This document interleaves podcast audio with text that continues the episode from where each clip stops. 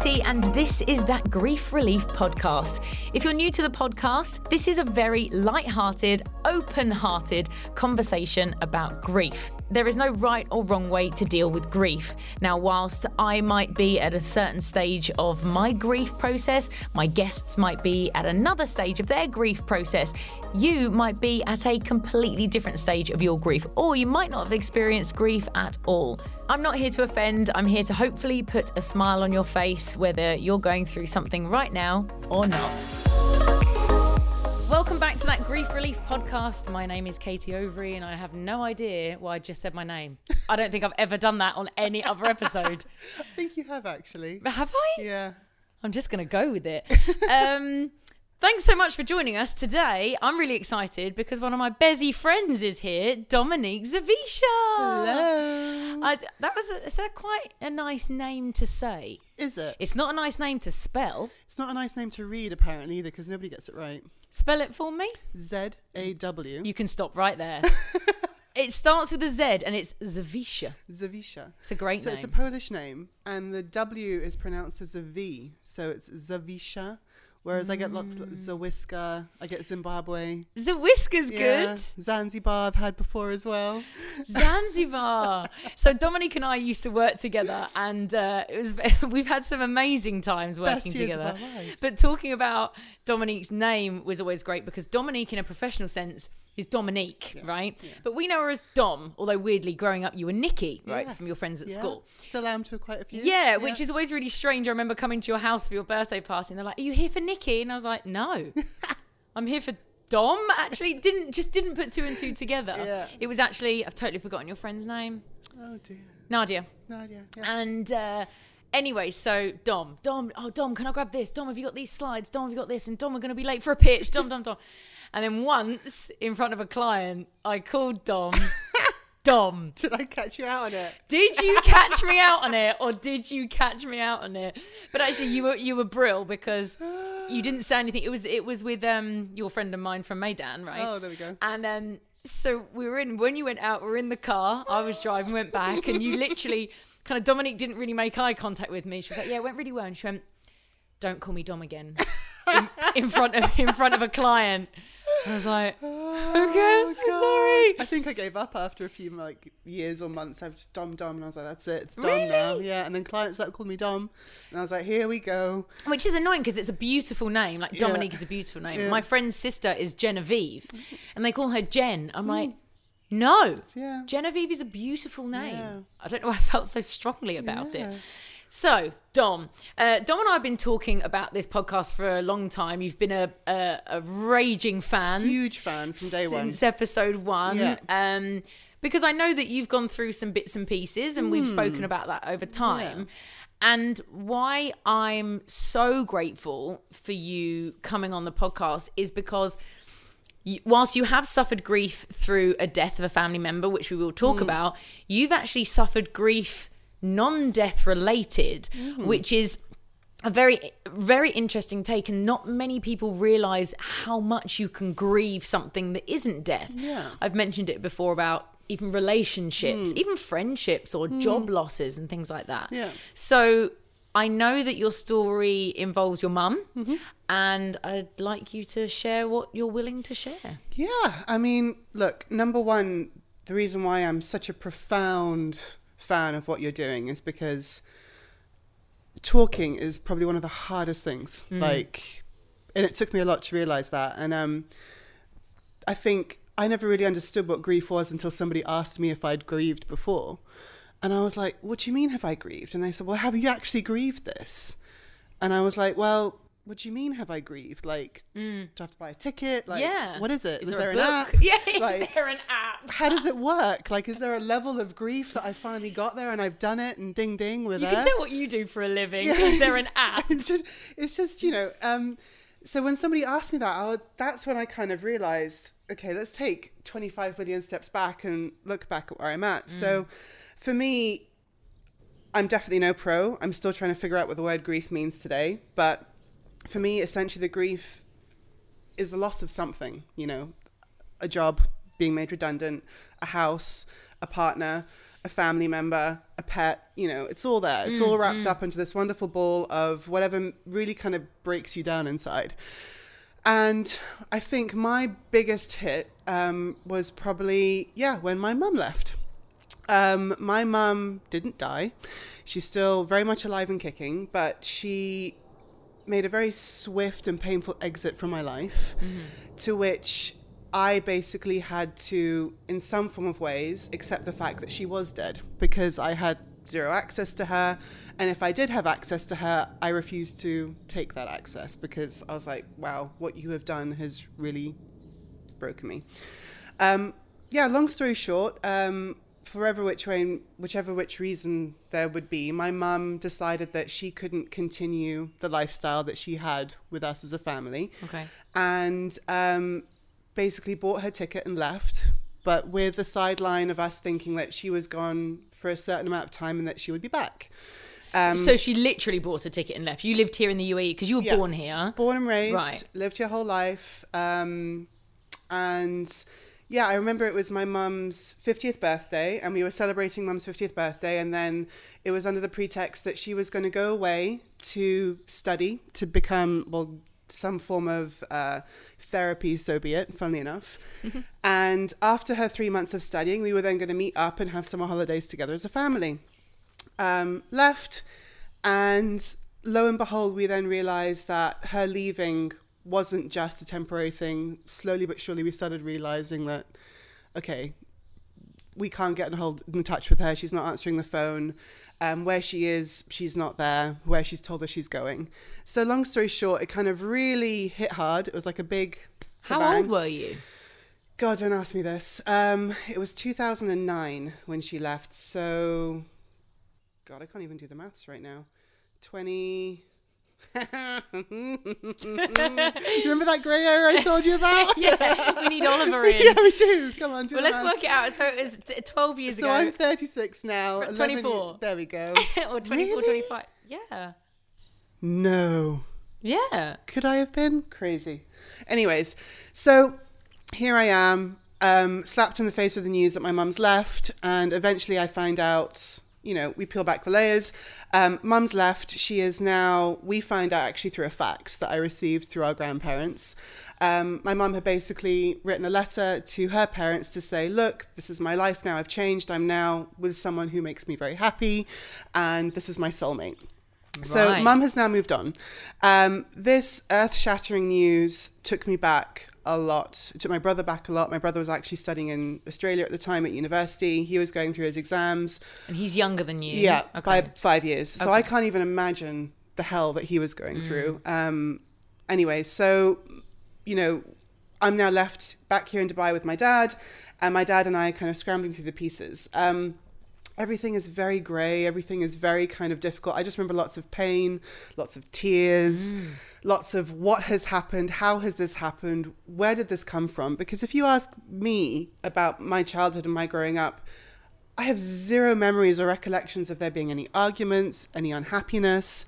But clearly, my mum was very unhappy yeah. because she left. Yeah. Um, Now, I'm not using this platform to kind of uh, berate or put my mum down because, as we'll talk in this podcast, this is the relationship I'm working on now. Mm, mm. Um, so, yeah, it, just this profound feeling of loss. Mm. Like, I have not got my mum anymore. Like, she's just disappeared, but she's alive, but she's gone. And um, I remember seeing how hurt and broken my dad was. And the whole thing was just extremely painful. And this was when I realized, wow, this is like a huge shift. Um, I have, uh, I had, sorry, a very, very strong relationship with my grandmother, so my mum's mum. Okay. Funnily enough, I'd probably say that my relationship with my grandmother was emotionally, not emotionally, but like I talk a lot with my grandmother. Like, so if I'd broken up with a boyfriend or okay. if like I was, you know, whatever it was, I'd gossip more with my grandmother. Okay, nice. Um, what did you call her? Bacha. Okay. Yeah. So in Polish, um, it's actually babcia, but I, as a kid, I grew up saying yeah. bacha, so it continued that I way. I just love that here. I love asking yeah, people what they called their grandparents. Yeah, bacha. So bacha.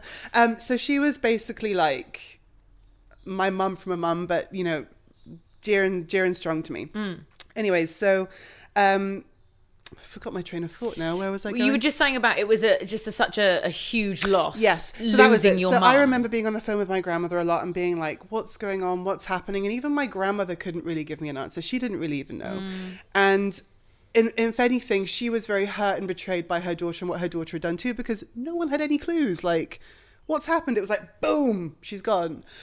Can I ask, sorry to interrupt, mm. can I ask that, how long did you ever, or have you found out since, how long had she been seeing this new guy, this soulmate? It's not written in stone. There's no proof. Um, but I think back on a lot of things now. I go back to dates, and obviously I don't talk openly about it with my mum now, but I do think about certain points or timelines leading up to it. I mean, I don't think this was a decision made in haste. I For think sure. this was something that was very planned, and clearly my mum had her feelings, and this is where, you know, she wanted to be.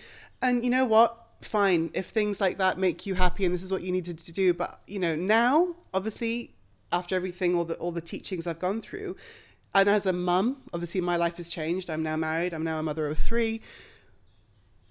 Is that the way I would have done it if it was me? Right. one hundred percent not, yeah. you know. Um, but then again, I'm not in my mum's shoes. And my mum clearly was going through something in her life that made her realize that this was the only way out. Mm. And this is my mantra every morning. Like, mum, I know that you are probably going through things in your life that you felt that you needed to gather with. Mm. Um, and this is the way that you had to, you know, get out of the situation. And I have to forgive you for that and accept that and move on. And it's taken me a good ten, eleven yeah, years to get years. to be able to say that out loud. And I still do it to this day. To this day, it still knocks me up. It still, you know, crunches me up in a big ball. And, you know, I get on the Zoom call or whatever with my mum, and I still have this initial layer of, I'm so angry with you. Yeah. Um, how could you have done this? Yeah. And yet we move on. So how, but how did you move on? Because I don't want you to jump mm. ahead too much, because mm. I want to understand then the timeline between you feeling this, you know, you and your brother feeling this severe loss. Mm. You have no access to your mum. Mm. She's left your dad. She's met someone else. Mm. Boom. Mm. How long then did you not speak for? Then when did you sp- first speak? Why did you speak? Because I know... You know, I was mm. blessed enough to go to your wedding. Mm. I know that your mum wasn't there. Mm. And I know things have changed, yeah.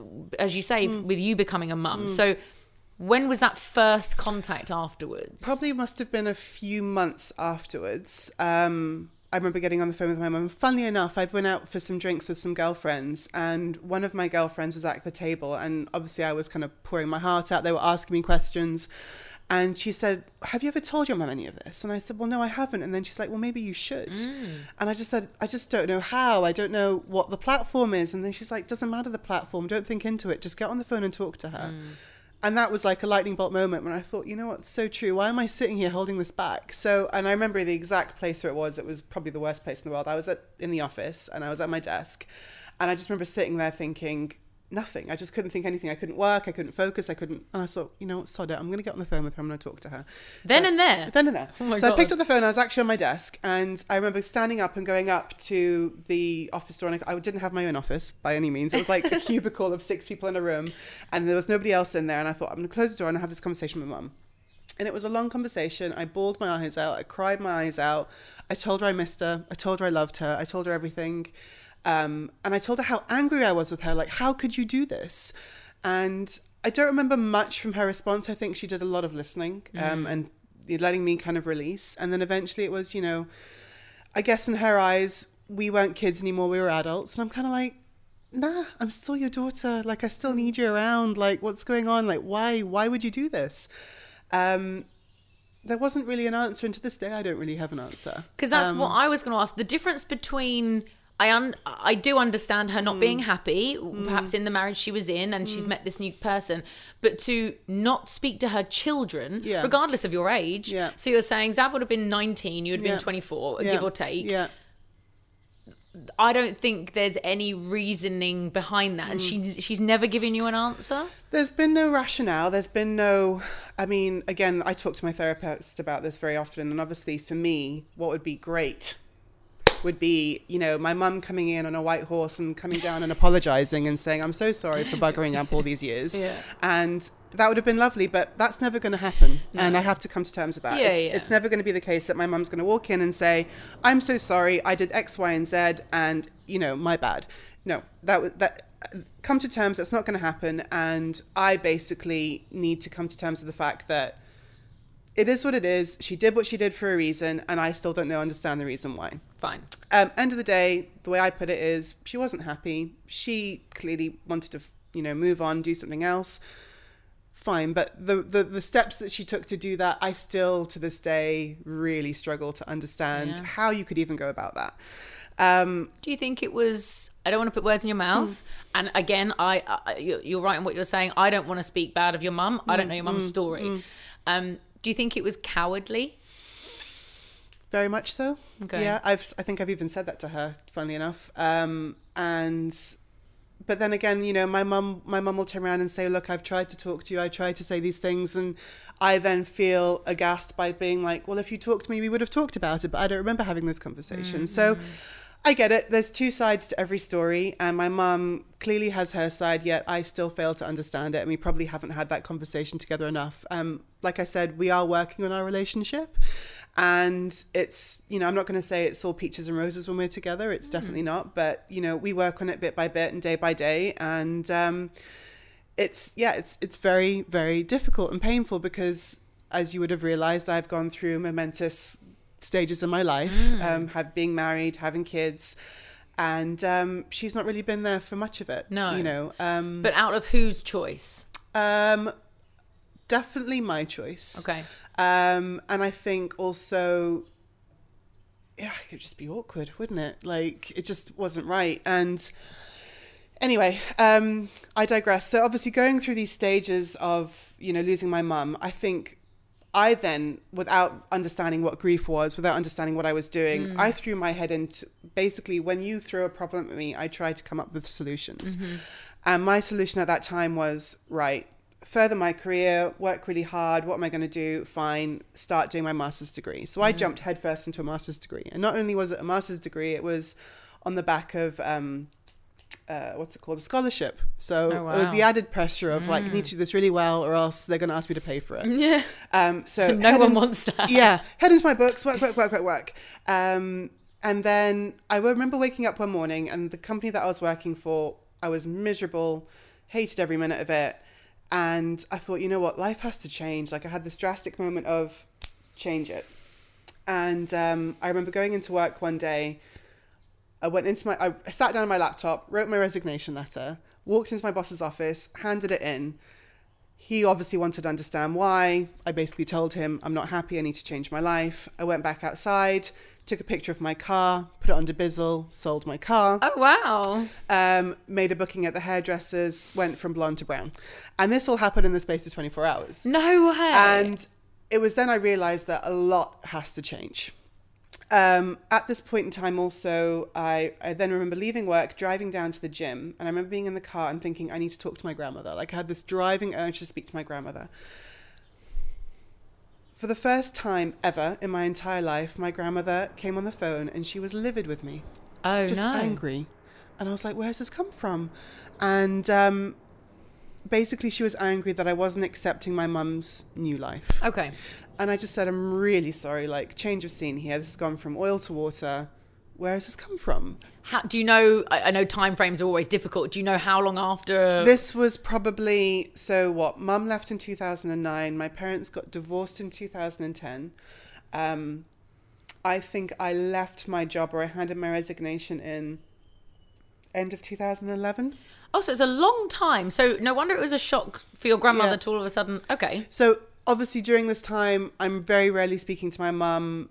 Um, I don't I don't even think my mum's reaching out to me. It was just kind of like this lull of, wow, mm. emptiness mm. and severe pain. And that was it. I think my mum was getting married. Now I remember. My mum was getting married and she called me up and she said, will you come? And my immediate response was one hundred percent not. Like, I can't be there for you. Um, no. And that was it. On the phone with my grandmother, and my grandmother's livid with me. Um. First time ever, screaming at me, really upset, like, and my heart is breaking as she's yelling at me down the phone, like, you should accept what your mum's done, like, this is your mum's decision. And this has obviously gone from me having these really, like, in conversations with my grandmother saying, I don't understand what's going on. Why is this happening? Why is my earth shattered and my mum's, like, no longer here anymore? And then my grandmother all of a sudden being angry at me because I'm not coming to my mum's wedding with this man right. that she's left us for. Okay. And I'm a bit earth shattered, like, ground's opened up. I've fallen down, like, five hundred million layers of earth and hell.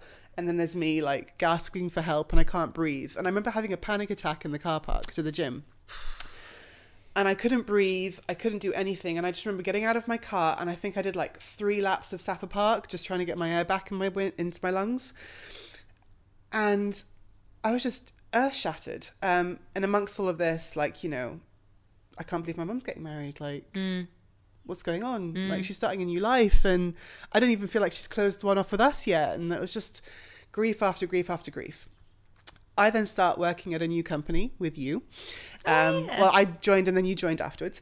Um, and I don't think you were there for this point. Um, if you were to ask me the lowest of the lowest point in my life, apart from my mum obviously leaving, it must have been... I was at this new company and I just started working and I was on, like, probation, if mm. you want to call it. Mm. And I had this huge project on my lap, which there was a lot of pressure and a lot of, you know, emphasis to make sure that get the job done. And um, I get a phone call from my mum saying, and this is, she just got married. She just, like, maybe a week after so being married. I'm at the hospital with your grandmother and it's not good news. She hasn't got long to live. The doctors think she's got a couple of months. It's pancreatic cancer. And I'm like, obviously completely gobsmacked. Yeah. I'm sat in that office yeah. with the six tables, yeah. you know, Reg in the background in the villa and uh, in the villa and um I'm just gobsmacked, I'm shocked. So I, like, stand up and I walk out and I'm like, and it's been a long time since I've spoken to my mum. So in the midst of all this, I've had this huge fight with my grandmother. Um keep that in mind, the last time I spoke I to my grandmother, say, she's screaming at me. Next thing I know, she's time. in a hospital room. So I'm like, I don't really know how to take this news. mm. And then mum's like, look, you know, I really think, like, you know, you should get on the phone, like, whatever it is, can you come down to Spain? My grandmother's in Spain.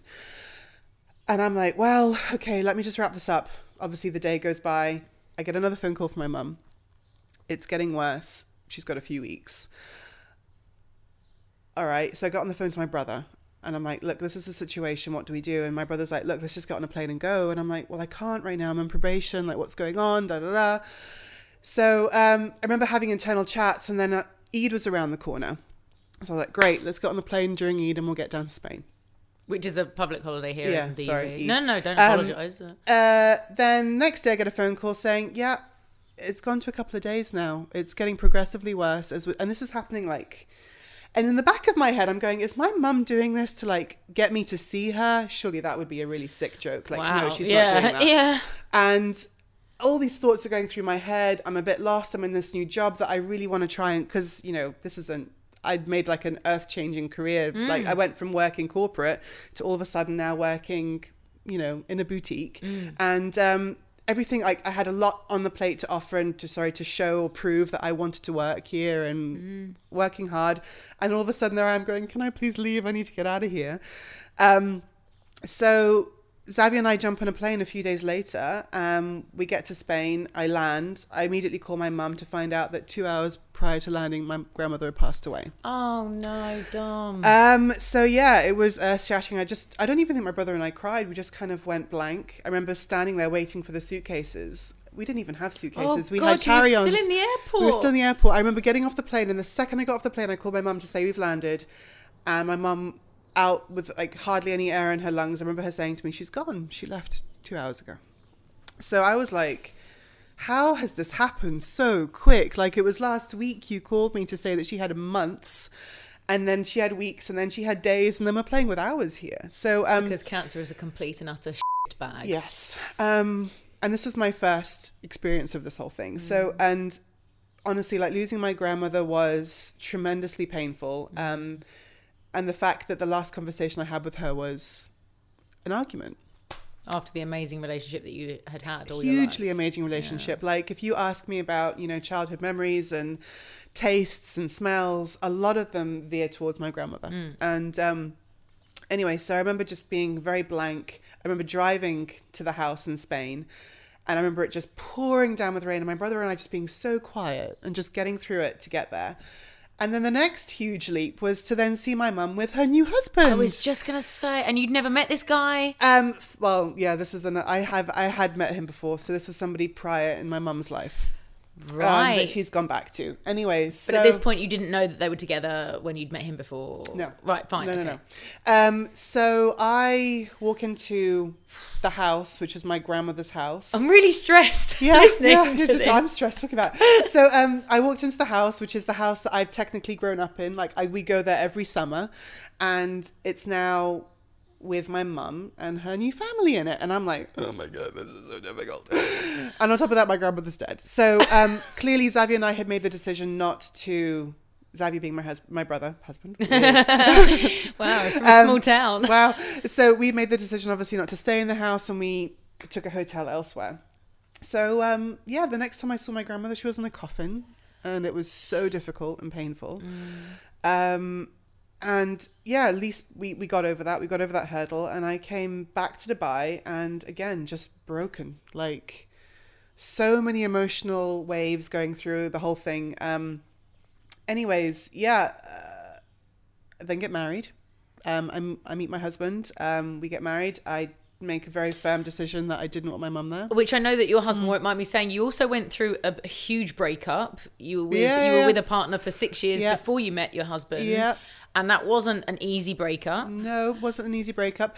But I guess...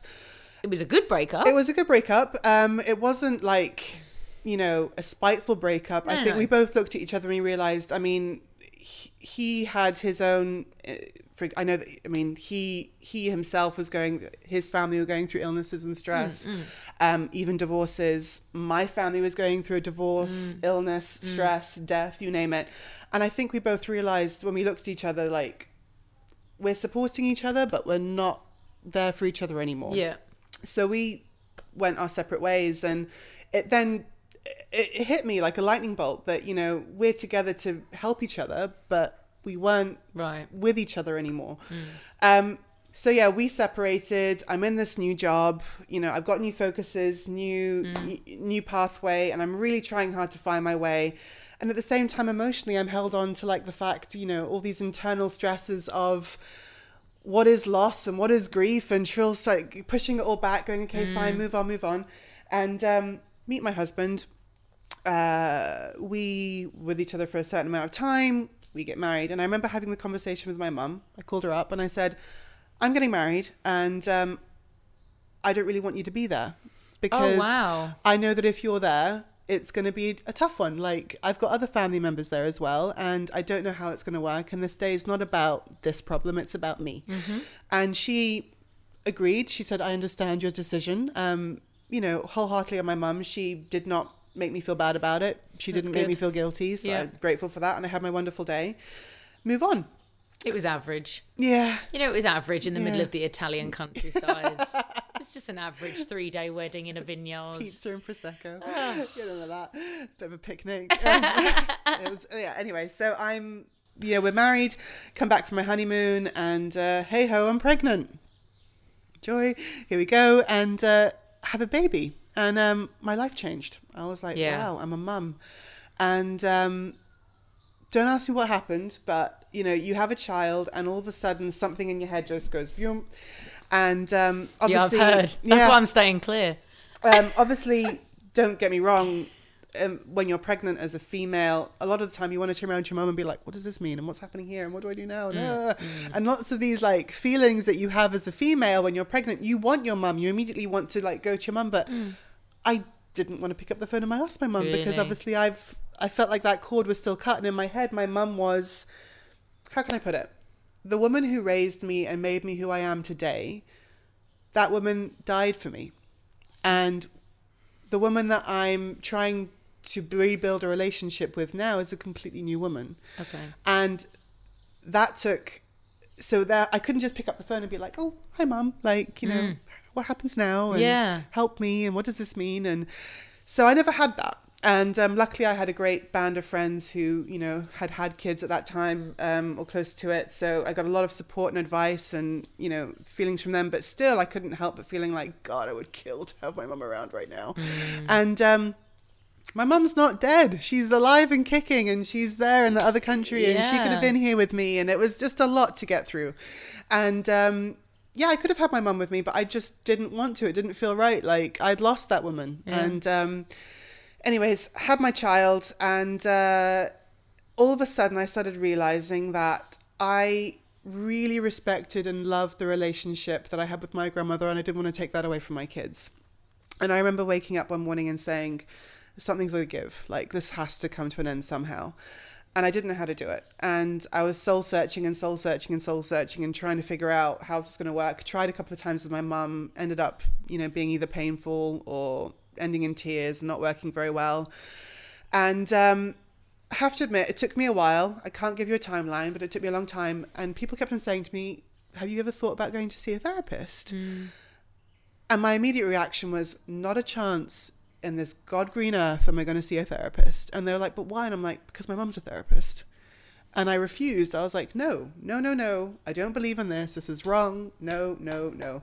And, um, don't ask me what the turning point is. I think I was out for dinner with one of my friends, and she started talking to me about her experience, and she'd actually lost her dad. Um, and she basically said, look, I'm not going to tell you to do it, but if you ever want to, this is my therapist's name okay. and number. Yeah. And she just left it, and we didn't talk about it anymore. Nice. And I took the piece of paper home and I left it in my bag. And probably a couple of days later, I picked it up and I was like, you know what, I'm going to give it a go.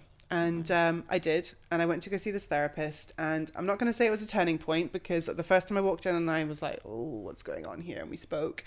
And I was like, how is this? It's definitely not, you know, a one-stop fix-it type situation. Yeah. This is like... You wish. You know, this is like a marathon.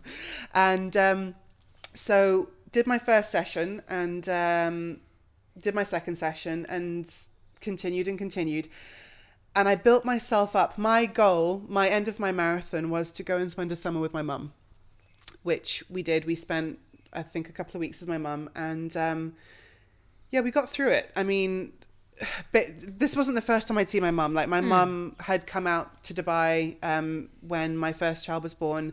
That was a bit rocky. Um, in fact, I wouldn't even let her stay in my house because I just found it that rocky. Like, you stay in a hotel and you come here in the day and we'll work through it bit by bit. And um, yeah, it, it, it was, it, it was difficult. It wasn't easy. There was, we had a few arguments, um, but I still, still realized that this isn't, still isn't right. Like there's still a lot that needs to be done here, and it's just very difficult to talk openly about these things. Mm.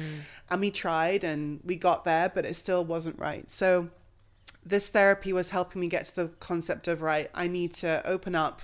And I don't even know what the word is anymore, is to open up, but just be with my mum and be together mm, mm, mm. harmoniously and somehow find that rhythm together. So we did so, and um, it worked out quite well. I'm um, still not Id- idyllic, and I don't ever think it will be idyllic. I don't think it'll ever be that way before, but what made me happy is that my kids were with my mother, and they were calling her Bacha. No way. And they were running around in the garden that I was running around in, and they were, you know, building memories. And, you know, my mum had made a really big effort to make them feel happy and comfy, and, you know, everything, like, be it painting together, you know, whatever it be. Mm. And um, that made me feel happy. So mm. I was like, okay, right, we're on the right path here. And um, yeah, I don't know, it was... It's tough because even to this day, when I even even to the simple the simple task of booking my next appointment with my therapist, in the back of my head, I'm like, oh, I don't know. I still I, yeah. I'm not going to say that therapy is like the fix it, because I still find it very difficult. And yeah. um, my therapist was based in Dubai, and now she's moved. She's moved to South Africa, and we talk on um, on Zoom. And um, yeah, it's it's just, and funnily enough, I say this to my, I say this to everyone I meet now. Like, I think it's so important to have somebody outside of your friendship and family circle mm.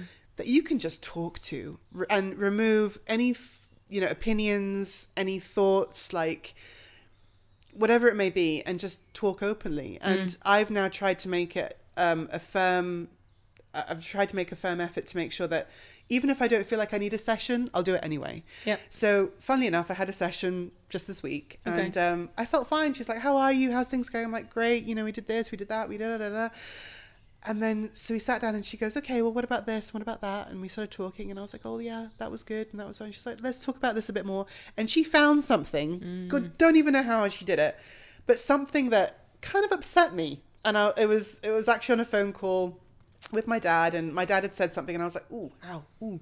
And I pushed it back and she plucked it out for me somewhere. And she said, this is bothering you. Like, why didn't you say that to your dad when you're on the phone with him? And I was just, and it was something silly. Like, yeah. I think I was basically, my dad's in Canada and there's a twelve hour difference between us. And, um, I wanted to have a chat with him, and, you know, he was like, yeah, yeah, in about five, ten minutes. And five, ten minutes had passed. And I said, look, I'm just getting the kids to bed. Can you just give me five minutes? And he's like, look, the dogs are gagging to get to the dog park. We'll chat tomorrow. And I'm like, dogs, you can wait. I want to have a chat with you. Yeah. He probably won't know this, so he's going to hear this if he hears the podcast. So, Dad, it really upset me. and, um, so, yeah, I um, and I, I remember pushing it back to the side of me going, couldn't he just put me in front of the dogs for a minute? Isn't and, it weird? Yeah, yeah. And I didn't think much of it, but I remember it upsetting me. And then, you know, um, my, my therapist was like, just tell your dad in the moment. Mm. Just say, look, Dad, can you just put me in front of the mm. dogs for a second? And um, it was nothing big. Like, it wasn't like, how could you, Dad? But it was just like, she pulled out of nowhere, because yeah. she said, well, what is it that you want to talk about today? And I just said, well, you know, I get easily frustrated with small things when I probably shouldn't have. And then she dug, dug, dug. And she's like, well, this is the reason why, because yeah. you've been holding it back for so long. Um, so, yeah, I don't know. And uh, I guess... also throughout this whole journey, I've also realized, and I'm, I'm the subcon, being in quarantine, being in all this wonderful world that we're living in, not wonderful, terrible, painful world that we're living in at the moment, um, a lot of subconscious feelings are cropping up as well. So also through my therapy, I realized that I was started like, for the first time in a very long, for a very long time, I started having kind of like f- f- questions to, for my mum, um, like, I remember calling my mum up, and it was some random hour of the night. And I said, Mum, remember that time when we had to go to Guyana? It was in South America because there was the Gulf War that was kicking off here. Um, my dad's dad at the time was working as the High Commissioner in South America. And we thought, well, my parents thought it was all very well and safe if we just get out of here. And so my dad shipped my mum and me and my brother to Guyana, and we were there for six months. I must have been six at the time. My brother must have been a few months or mm. just under a year. And I said to myself, like, how on earth did she do that? Like, you know, I've got kids and I couldn't think about flying halfway around the world with yeah. two kids by myself in my parents-in-law house and thinking. So I remember calling up my mum, and for the first time I had this heart-feeling conversation with my mum going, how did you do it? And I was like, I felt, wow, mm. how did you do that? Mm, like, mm, that's mm, pretty crazy. Mm. And plus, you know, I was in school at the time, so my mom was self-schooling me, homeschooling me in this, in, you know, her, her parents-in-law house, and she had this small kid. And there's a lot of like, you know, whoa. And um, for the first time ever, I felt sorry, like, why? I didn't realize you were going through that. And so subconscious plays up on me a lot as well. So again, I think the concept of grief doesn't just happen when something's hit you, but the concept of grief can also be when you're a kid and something has mm. affected you from then. And then it plays up on you again when you're an adult. So there's a whole plethora of grief out there that we don't even realize is there until yeah. eventually we awaken our senses to think that could probably be the reason why. Yeah. Um, and addressing it. Yeah. Instead of one hundred percent just burying it all the time. Yeah. Um, which is what uh, my brother Russell in his second episode where he came in and he said, you know, I was like, yeah, I've dealt with that. Yeah. Then knowing like five, six years later, oh no, that's yeah. right, I haven't. Well, that was my answer, was jump straight into it, you know, do a scholarship, change my job, you know, all this jazz. Like I just, oh, that was, I went crazy into health and fitness and. Yeah. And know. That's one of the big things that, that has come up a lot um, on the podcast and through, you know, recent grief that I've been through is that the amount of people, I mean, and I would say, ninety-nine percent mm. of people would say, just keep yourself busy. Keep yeah. yourself busy. Best yeah. thing to do, keep yourself busy. Yeah. I couldn't disagree anymore if I tried. Yeah. Sometimes um, And actually, it was when I'd, I, I'd, I'd suffered three deaths within fourteen months um, recently. But it was the last one. Yes, he wasn't the closest to me, but it was still a significant death in my life. Um, I was okay. I was shocked more than sad. But I, I literally took um, took a duvet into the spare room, because it was never made up. Mm-hmm. Took a duvet into the spare room.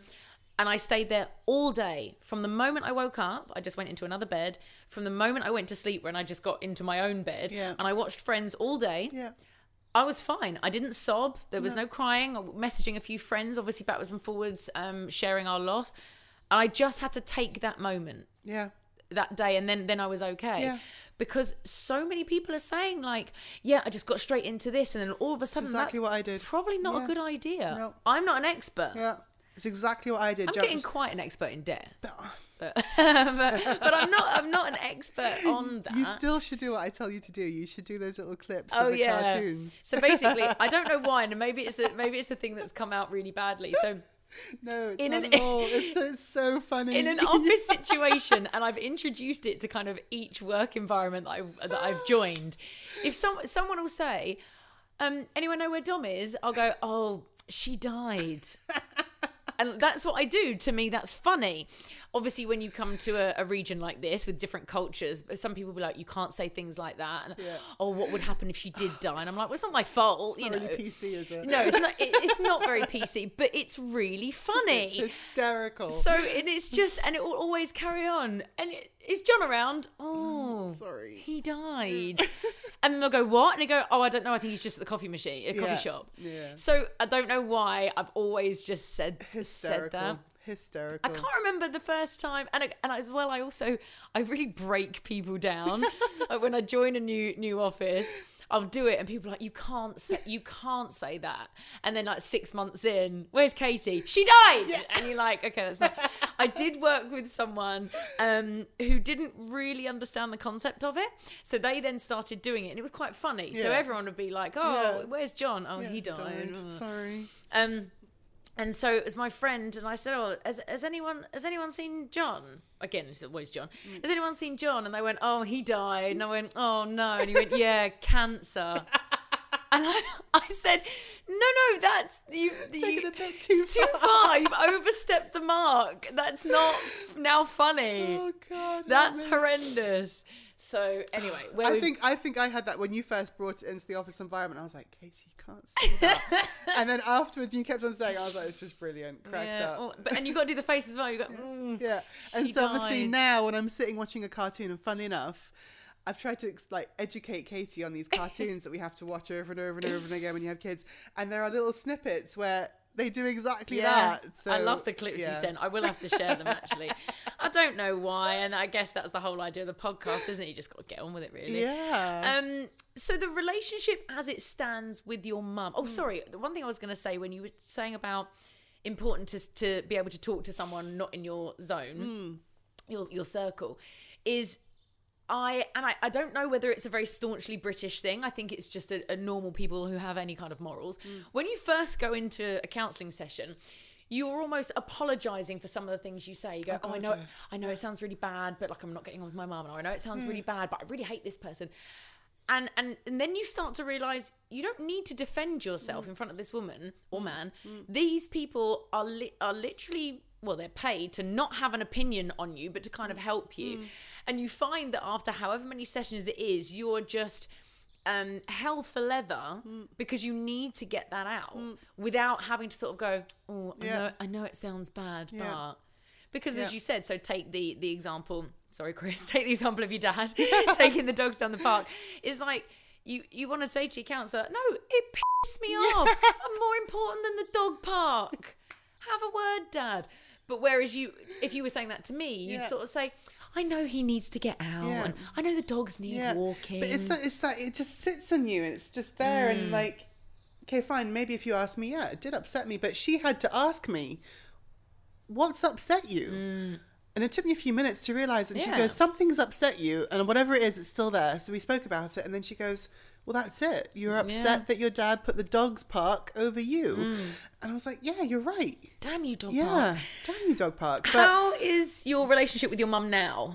Um, Relationship with my mum is, like I said, it, it's um, baby steps. It's a lot better than it was eleven years ago, that's for sure. Yeah. Um, but, uh, you know, we talk, um, I wouldn't say frequently, probably, you know, once or twice a month. Um, you know, see the kids, have a quick chat. How's everything going? Um, I have a WhatsApp group with her and my husband, so we chat. My husband's great. You know, he's a bit of a the, the U N Peace Corps when it comes to me and my mum. So he's always there to kind of moderate if ever things. Well, he's were a to very, go. very family-oriented man, yeah. so that yeah. that helps. And you know, he's been through his own share. Um, so he and he's the biggest, biggest advocate of talking, and thank God to him, because you know I didn't realize, like, from past relationships, and maybe even now when I think back on, you know, did my family talk enough? Mm. Clearly we didn't, because my mum had a lot on her chest that she didn't get mm, off, and whether mm. or not talking would have helped, who knows? But, um, you know, my husband and I really genuinely have a firm belief in, you know, talk about it, get it off your chest, mm. don't go to bed with a grudge, don't even have a grudge, get off your high horse. And he'll say that to me more often, because it's, I find it's a trait that I own. Like, if someone upsets me, I, like my dad, bury it in there and keep it there for a while yeah. and not talk about it, but yeah it's really upset me, and then it rolls out into other things. And um and that's just from my, my dad in the dog park, but you can imagine what else there yeah. might be. So it's, I don't know, I mean, and again, this is something that I have to work on, and I work on myself on on a daily basis and remind myself, but you know, talking really is important. mm. And um it's so easy to hold things back, and it's so easy, like, you know, fine, maybe your way of addressing that point in time with your grief was, yeah, I'm going to grab a duvet and sit back. But eventually, you know, mm. talk about that. Mm. Talk about mm. what it is that, you know, made you want to do that, and whatever it is that you missed with your friends. And, you know, to this day, I still try to recuperate great memories and feelings and thoughts I have with my mum and bring that back into the relationship I have, because, like I said, my mum's not dead. Mm. She's there. It's just I'm trying to bridge that gap between these wonderful memories I had as a child and who my mum is now, and then me as a mother with my kids. Mm. And um, God, it's difficult. It's not easy. It really isn't. And, you know, there's so many people out there who haven't got great relationships with their mums, and how do you factor that in with the with the family that you're in now with mm. your kids? And it's It's not, it's, yeah, it's not easy. Have you ever had any, regrets wouldn't be right, but have you ever thought it's just kind of, it's not worth it? This is really tough, because I must say, yeah. I think it's incredibly selfless of you to try and rebuild this relationship purely for your children. Mm, yeah. If it you wasn't for my kids, I probably wouldn't have made the effort. And, I, and your mum's aware of that. Yeah, yeah. Do you think your mum is grateful for you now trying to build this relationship back up? I do. Um, yeah. I mean, I think my mum, my mum's recognised that she's missed a lot. Um, mm. You know, I re- I think especially now with everything being the way it is, like not being able to travel or mm. see, because like we obviously, if we were, if we had had this summer, we'd have gone back to Europe, and we probably would have made the effort to see her. For sure. Um, And uh, yeah, I don't know. I mean, I think she feels very left out. Um, we've been blessed with the fact that, you know, my dad was with us for six months and now my husband's mum is now with us for a long period of time. And then there's my... Who my, is called N- N- Nonna. Nonna. Nonna, there you go. Yes, yeah. Nonna Maria. Um, and so now obviously there's my mum, and she's very conscious of the fact that she hasn't had this time with us and the kids as well. So yeah, I'd say she is grateful. Um, you know, again, I can't speak for the feelings that my mum has um, with regards to... if she has regret or if she doesn't have regret. Um, you know, hopefully one day we'll talk about it. Mm. Who knows? Um, Still very new. Yeah. You're, Prior you're... to coming onto this podcast, I had to have the open relationship, open conversation with my mum, because I'm not talking about someone who's dead. I'm talking about someone who's alive and kicking, and the internet's the internet, and, you know, things get passed along, and maybe my mum might see this. For sure. And hear it. And um, I had to tell my mum that this is what I was doing, and it was important to me, because at the end of the day, my message is, is that it's so important to talk about grief. Um, and, you know, I've got friends and I've got family who have been through loads, and to tell them, like, talk to me or talk to someone else, whoever it may be, talk, but that message still doesn't get across. Mm. And, um, you know, it doesn't have to necessarily be a therapist. It could be anyone, yeah. you know. Did you ask your mum or tell your mum? Tell my mum. Okay. one hundred percent tell my mum. I even told my dad and my brother. Okay. Um, and funnily enough, I got full support from all of them. Um, you know, it's by no means a platform to air you know, family laundry. It's more a platform to say, this is how I feel. This is how I felt. This mm. is what I went through. Mm. Although, great podcast. Yeah, such a good podcast. Airing dirty laundry? Yeah. I'm well up for that. That could be a new stream. Okay, oh, yeah. Dear. Um, That's nice, though. I, yeah. I, I like the fact, because your mum could have been, and, and as well, I think it's interesting, there could even be people listening now who are on your mum's side. Yeah. Saying, well, she was allowed to do what she wants, you know, whatever. I, I know people that have done the, the same sort of thing, and maybe you're being a bit of a bitch for, you know, ignoring her. You and, just swore. I know, I've got on to your beep, own podcast. Got to beep it out myself. Bitch. um, but it's true. So I think, but I think it's really interesting, and I just love the fact that, yeah, I, th- I think, and I'll say it again, it's such an amazing, selfless thing that you're doing, that you are going, do you know what? Life is too short. It is. And with yeah. with your with your with your children and, and things like that. But um because as well, goodness, knock on Pan Emirates' finest wood. It's not wood again. Mm. Uh, is that um your mum's gonna die at some point. We're all gonna die. Yeah. But your mum might die, and then and then who knows mm. what you would go through yeah. thinking, I didn't try no. or we didn't yeah. or whatever, whatever. It's so, I mean, again, like like I said, I think if I hadn't have had that hugely profound and strong relationship with my grandmother, I probably wouldn't have recognised how important it is. Mm. I, I want my kids to have that relationship. Mm. I don't want them thinking like, oh, you know, where is my other nonna? And um, so, yeah, when, when we have our Zoom calls and when we have our chats and when we're there in person, yes, it's also about working on me and my relationship with my mum, but also mm. making sure that they have that, those memories mm. and those times and that energy with each other too. And yeah, it's just... Um, they better be grateful, those yeah. little munchkins. God, damn them. Yes, I know. They they better be. They better be. But yeah, it's... Like I said, it, it's it, every day it's it's another trial. I mean, there were times when, you know, my mum would make the effort and she'd say, like, can we have a chat? Can we have a call? And just by receiving her messages, I used to, like, get this knot in my chest. I'm like, yeah, I don't know if I can do it. And then I'd be like, okay, fine. And I know that call's happening at two o'clock in the afternoon, and I'm, I'm in a foul mood yep. up until two. And then we have the call and then I'm fine. Yep. And, like, it was then that I realized this is not normal. This is not healthy. Mm, like, mm, mm. I need to get this off my chest. I need to, you know... And hence why I was taking those baby steps. And, you know, I take my hat off to a lot of my friends who helped me, p- not push me, but nudge me in that direction to say, it's okay, it's good. Yeah. And those friends had been through hell. Like I said, lost parents and, you know, parents had got divorced mm. and, and, and. Mm. And um, happily, you know, motioning their way through life by talking to a therapist. And I was like, great, let me give it a go. Mm. And, um yeah, I don't think if it wasn't for my children, in answer to your question, I don't think I would have made such an effort. Mm, I genuinely mm. don't think I would have. And um, yeah, it's every day it's a leap. Yeah, yeah. it's it's amazing. And yeah. it's, you know, it'll be fascinating to have you back on in a year's time. Yeah. Do you know what I mean? And just see where that relationship is going. So obviously you turned to the therapy, mm. which wasn't an easy decision for no, you. No.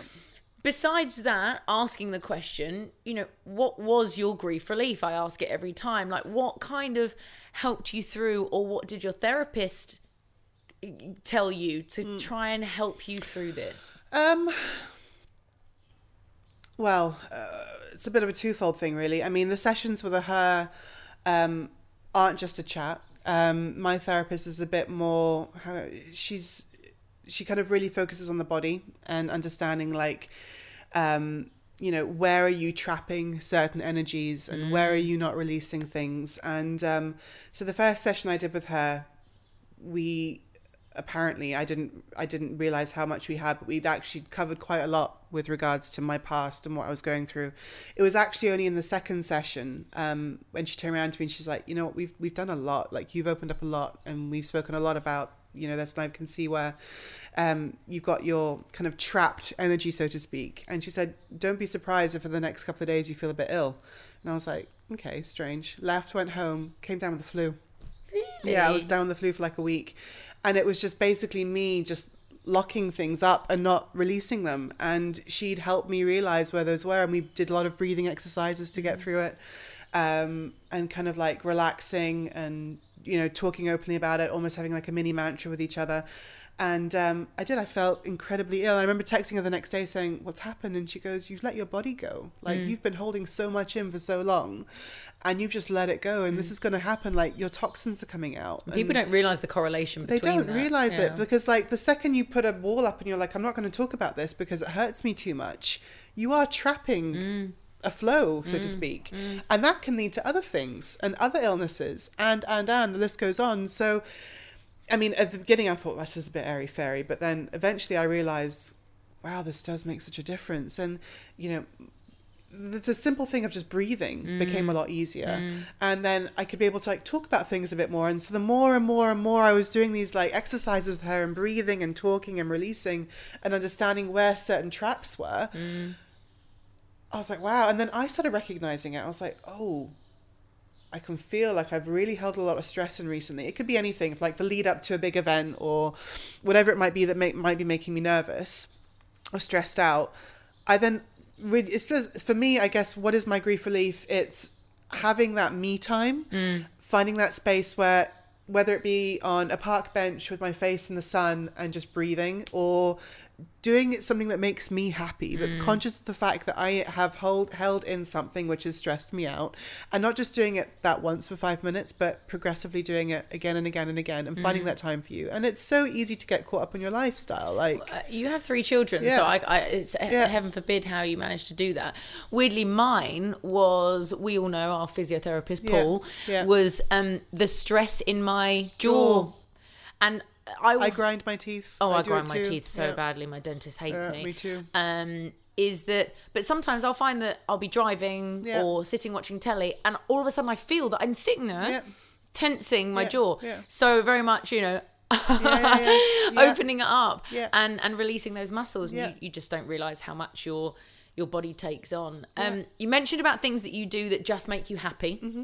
Which has wonderfully led me on to my next question, which I ask every guest, is a podcast. I asked you to come to me today with a podcast or an Instagram account that just makes you happy. Ah. Just puts a little smile on your face. So apart from your podcast, obviously, which I do love, I have to admit, big kudos to everybody that you've been speaking to. Because oh, they've been amazing. I get they? the goosebumps and I get the feels. And I think immediately after listening, I'm like, right on WhatsApp, like, oh my god, I did. I get I get a huge debrief from yeah. Dominique after every oh, episode as well, going, this person's amazing, yeah. how did they do this, and, and this has made me think of that, and I remember this now, and and it's it's great. Like, I love that, and I love the fact that the podcast makes people think differently about their different relationships, or maybe if yeah. they, even if they haven't suffered grief. Yeah.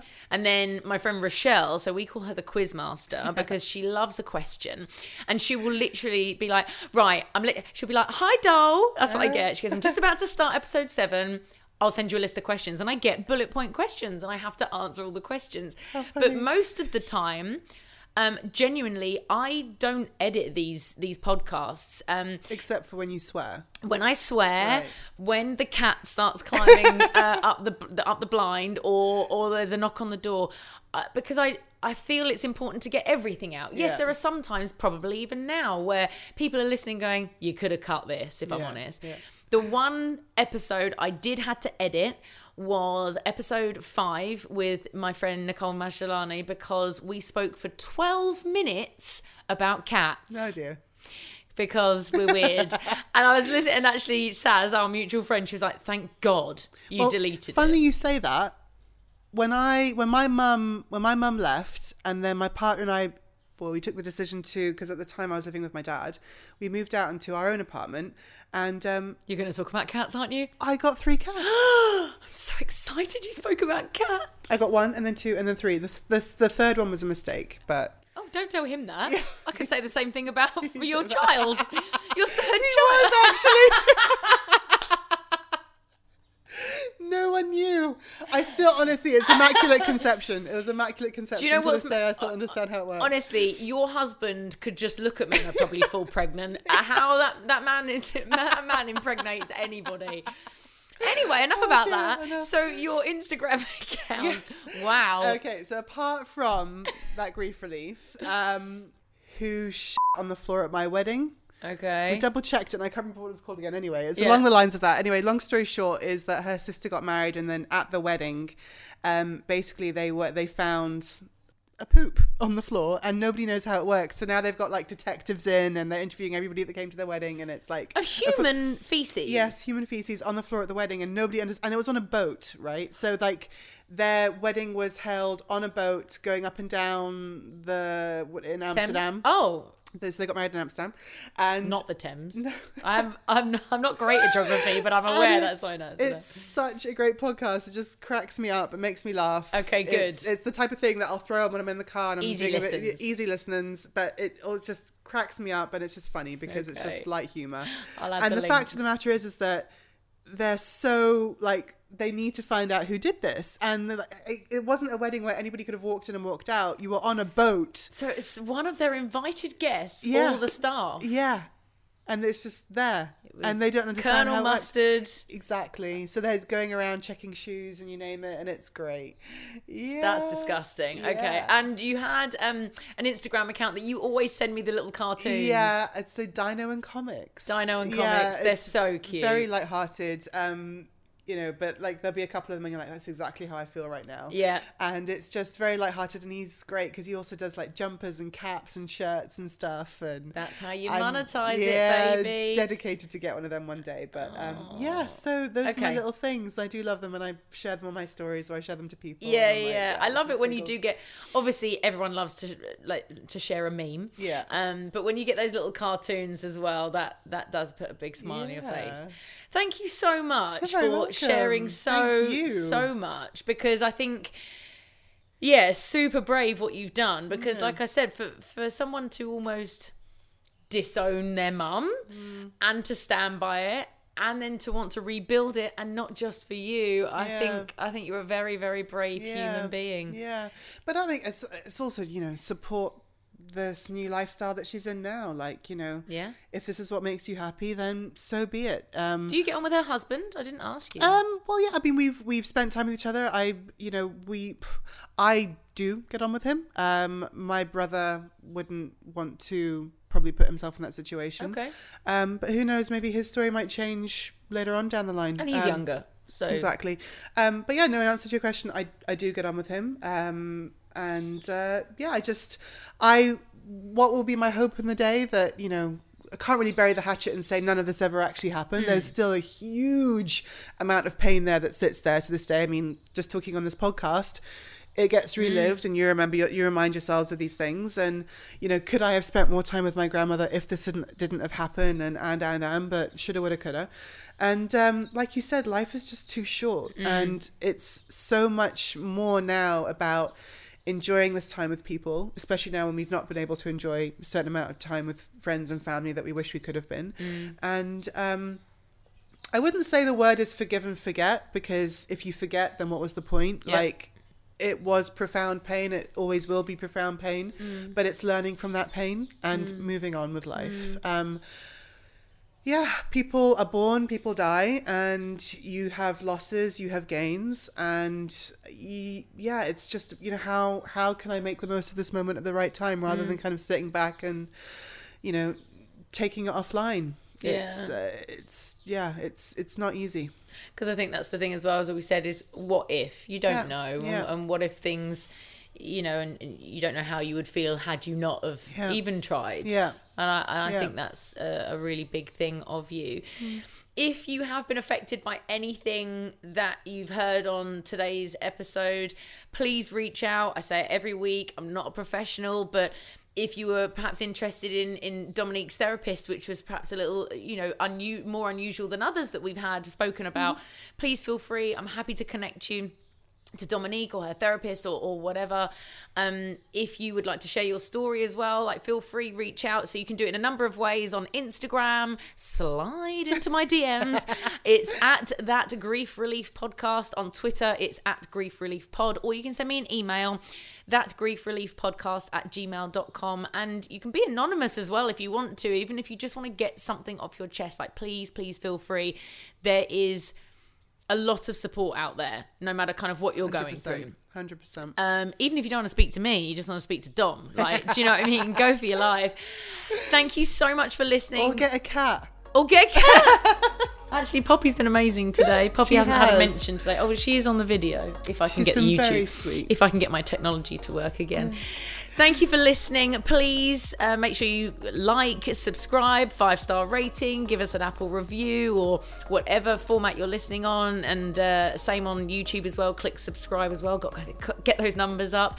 Thank you, Dominique. Thank you. Love you very much. I'll see you Love for brekkie next week. Yeah. Yes. Say goodbye. Ciao.